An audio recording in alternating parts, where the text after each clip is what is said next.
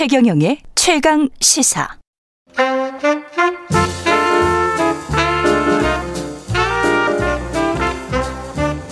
세상의 모든 뉴스를 탐구합니다. 김준일의 뉴스 탐구 생활. 네, 화제가 되는 이슈를 깊이 있게 파헤쳐보는 뉴스 탐구 생활. 세상 모든 것이 궁금한 남자 김준일 뉴스탑 대표 나와 계십니다. 안녕하십니까? 안녕하세요. 예. 하, 우리 그 한참 최경련의 최강 시사도 한 음. 2, 3주 동안 대장동, 대장동, 대장동만 이야기 한 것 같아서 음. 대장동 아니면 대장동 한 8, 고발 사주 1, 음. 그 다음에 나머지 1 정도 한 것 같아요. 나머지 일이 조폭이었 아니요 조폭.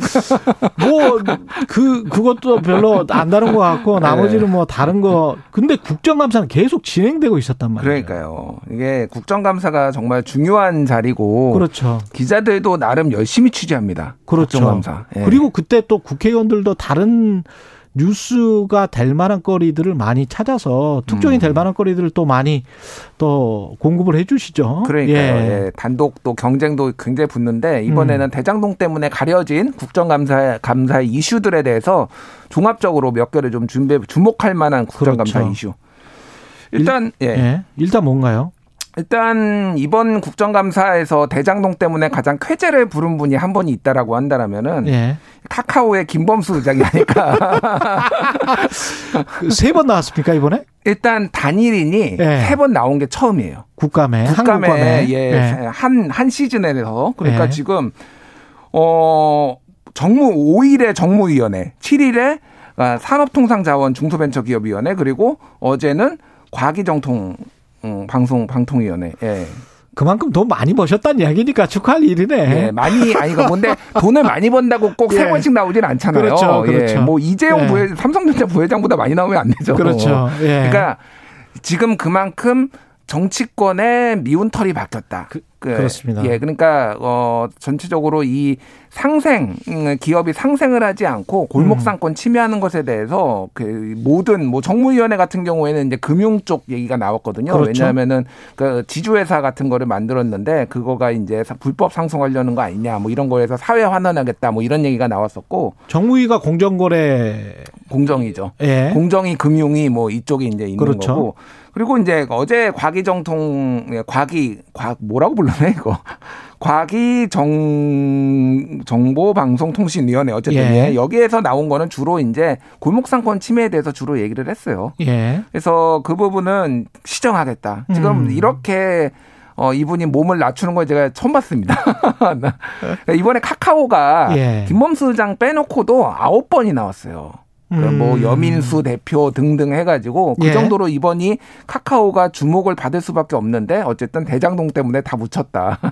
네. 근데 이렇게 와서 음. 급신 급신하고 뭐라고 하지만 그 이후에 또는 이면에서 진행되는 상황은 우리가 유의 깊게 좀 봐야 되는데 그렇죠. 정말로 뭐 유효한 규제를 하는가 음. 또는 상생의 규제를 하는가 아니면 흐지부지 대충 하는 뭔가 협약 정도 선언 정도 맺고 끝나는가 음.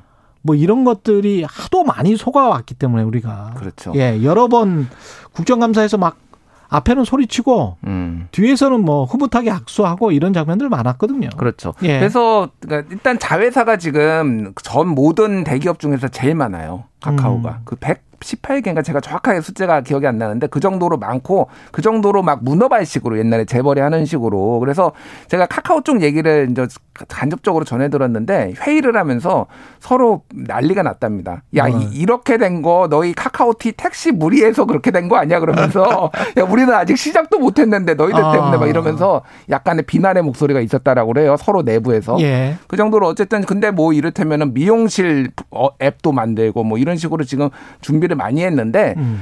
문제는 이제 카카오가 안 하더라도 다른 데서도 또 만들어서 플랫폼 사업으로 하겠죠. 진출을 할 가능성이 있다라는 거예요. 플랫폼 산업의 구조가 그렇게 돼 있기 때문에 구조 구조가 플랫폼이라는 게 우리 뭐 예전에 지하철 플랫폼에 올라타는 곳이 플랫폼이거든요. 그렇습니다. 거기에서 어디든지 갈 수 있는 이런 개념이기 때문에 사람들 모아놓는데 돈을 엄청 들이고 음. 그 다음에 장사를 하겠다는 거거든요. 이 사람들은. 그렇죠. 예. 그래서 이제 카카오 말고도 다른 플랫폼 사업자들 대표들도 상당히 많이 나왔어요. 음. 예를 들면은 뭐 우아한 형제, 뭐 네이버는 말할 것도 없고요. 뭐 한성숙 네이버 대표도 나와가지고 여러 가지 얘기를 했고요.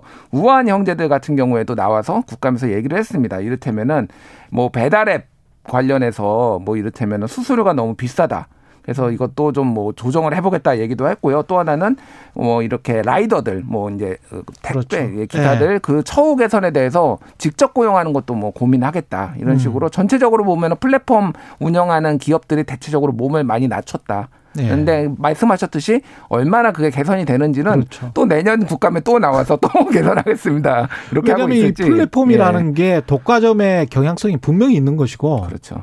플랫폼 산업 자체가 그렇습니다. 음. 예. 이 분들을 위한 변명을 하자면 그러 그러고 보면 사회적으로는 이 불평등 문제랄지 약자 보호가 안 되는 그런 상황이잖아요. 근데 그러니까요. 그 사람들은 계속 약자가 되고 파산하고 또 불평등 문제는 심화되는 음.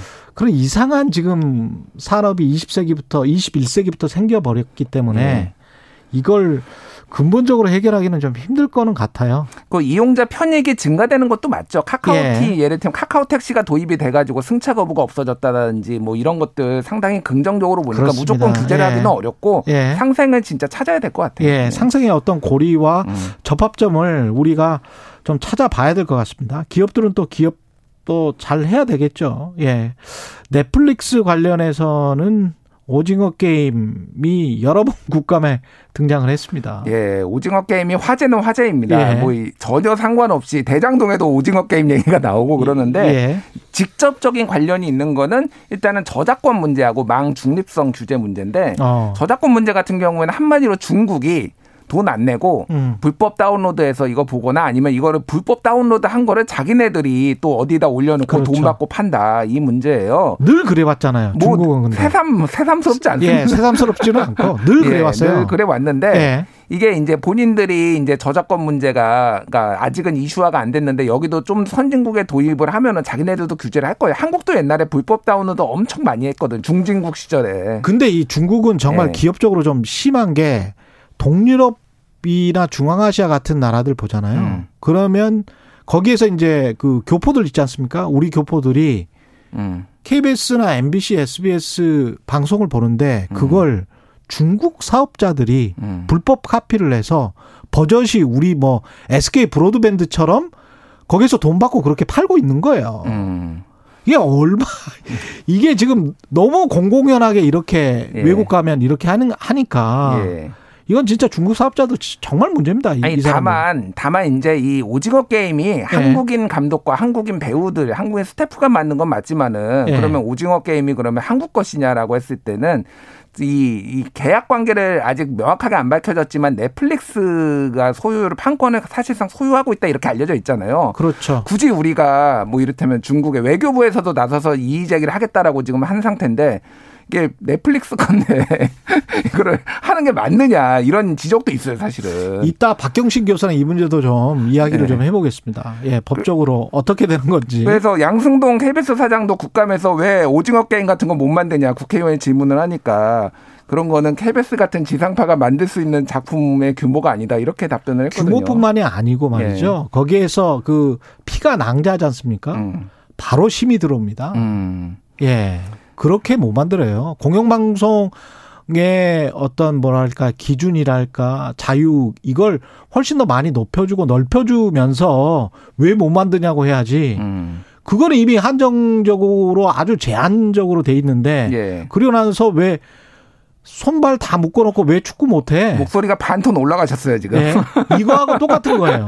이거하고 똑같은 거. 이거는 좀 맞습니다. 예. 이거는 좀 심한 이야기죠. 알겠습니다. 예. 그리고 이제 망중립성 같은 경우에는 넷플릭스가 엄청나게 이, 그 뭐죠? 그 인터넷을 사용을 하면서 과부하를 일으키고 있는데 그거에 대해서 넷플릭스가 사용료를 제대로 안 내고 있다라고 해서 이 부분도 지금 향후 문제가 많이 될 것 같아요. 그거는 뒤에 박경신 교수 나오신다고. 그렇죠. 예, 예. 예. 어, 하시면 될 것 같고요. 원격 의료 관련해서도 이야기가 좀 있었고요. 음.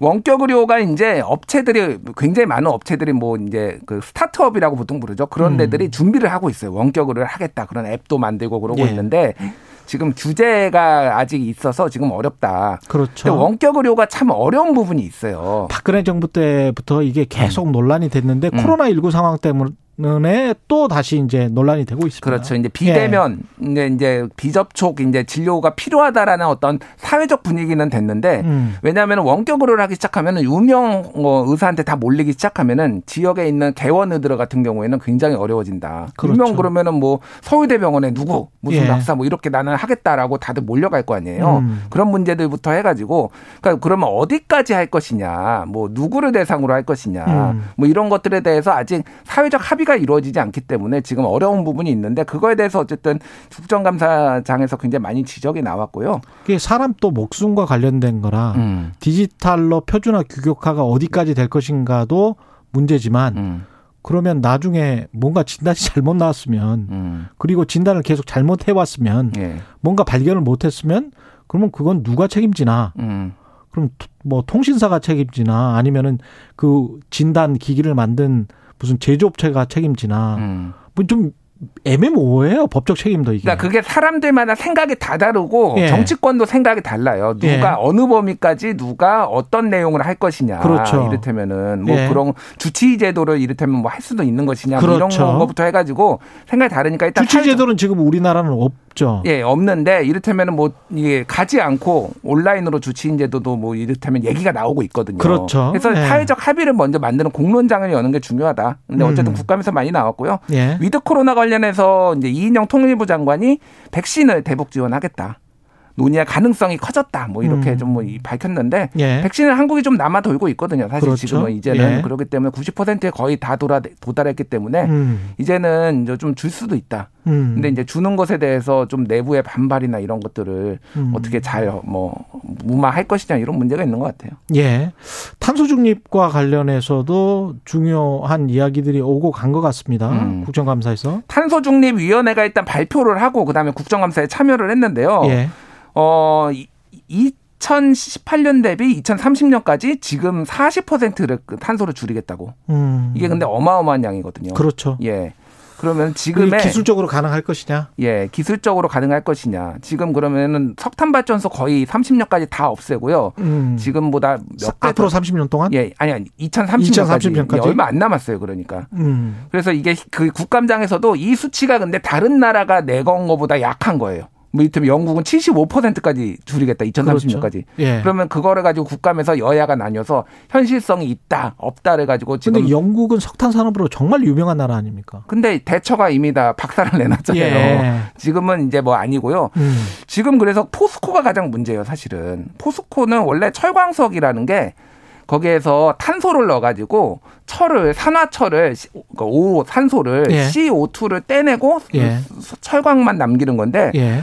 전체 한국에서 배출하는 탄소의 11%를 포스코에서 만듭니다. 그 정도로 어마어마하게 많이 만들거든요. 어. 이거를 근데 수소로 H2O로 그렇죠. 수소를 붙여가지고 오를 떼내는 이 방식으로 바꿔야 되는데 이게 음. 스웨덴에서는 이미 상용과 실험이 가능했어요. 그러니까 그게 됐어요. 수소 경제의 핵심이죠. 핵심인데 그거를 예. 이제 어떻게 할 것이냐 그런 문제, 그럼 비용 상승 뭐 이런 부분부터 해가지고 지금 포스코의 네. 고민이 깊어지고 있다. H2입니다. H2O가 아닙니다. 아, 그 홍준표 후보가 솔직은 하십니다. 그분은 예. 몰랐다, 모르겠다. 모르겠다. 예. 예. 수소가 뭔지. 이게 원희룡 후보가 홍준표 후보에게 예. 물어보는 핵심 내용이 사실 이 문제예요. 그렇죠. 예, 이 문제. 어디서 만들 것이냐. 어디서 만들 것이냐. 예, 예. 결국은 수소를 만들기 위해서 또 나쁜 원료를 음. 쓸 수밖에 없는 아주 모순된 상황이기 때문에. 근데 물을 전기분해했는데 낮에 음. 태양광으로 저장을 해놓고 그거를 밤에 그 물을 전기분해 해가지고 밤에 수소를 만들었고 그거를 다시 발전을 돌리는 이런 보완제로서 하나가 있고 네. 메탄가스 CH4인데 그러면 C가 남아서 또 CO2가 나오기 때문에 그거는 아. 좀 문제가 생기고 뭐 여러 가지 방법, 방법들이 있긴 합니다. 예. 근데 아직은 예. 우리는 기술이 없다. 기술이 없는 건 아니고요. 예. 이게 좀 그러니까 배 후방 산업까지 같이 커야 돼. 그럼 이거를 커야겠죠. 다 어떻게 예. 쓰고 어떻게 연결하고 이런 부분까지 있는데 음. 철광석은 아직은 그 떼내는 거 수소로 만드는 건 아직은 기술이 없다라고 예. 보시면 될 것 같아요. 국감에 뭐 눈여겨볼 만한 다른 이슈 조금 뭐 조금 남았습니다. 국감. 예. 예. 어떻게 보세요? 없습니다. 없어요. 그냥 오늘, 오늘 다 오늘 다 정리가 됐다. 오늘 이재명 후보 대장동 관련 국토위 나오는 거 그거 보시면은 거의 끝날 것 같아요. 예. 거의 끝났다. 예, 예. 예. 그 행안위는 어떻게 보셨어요? 행안이요. 예. 아 조폭 정말 예 부끄러웠습니다. 예. 김용판 그 정도도 검증을 안 하고 예. 그거를 그 대한민국 국회의원이 한다라는 게 정말 뭐 조작을 하려는 의도가 있었는지 모르겠으나 정말 무식하고 무지했다 부끄러웠다. 예.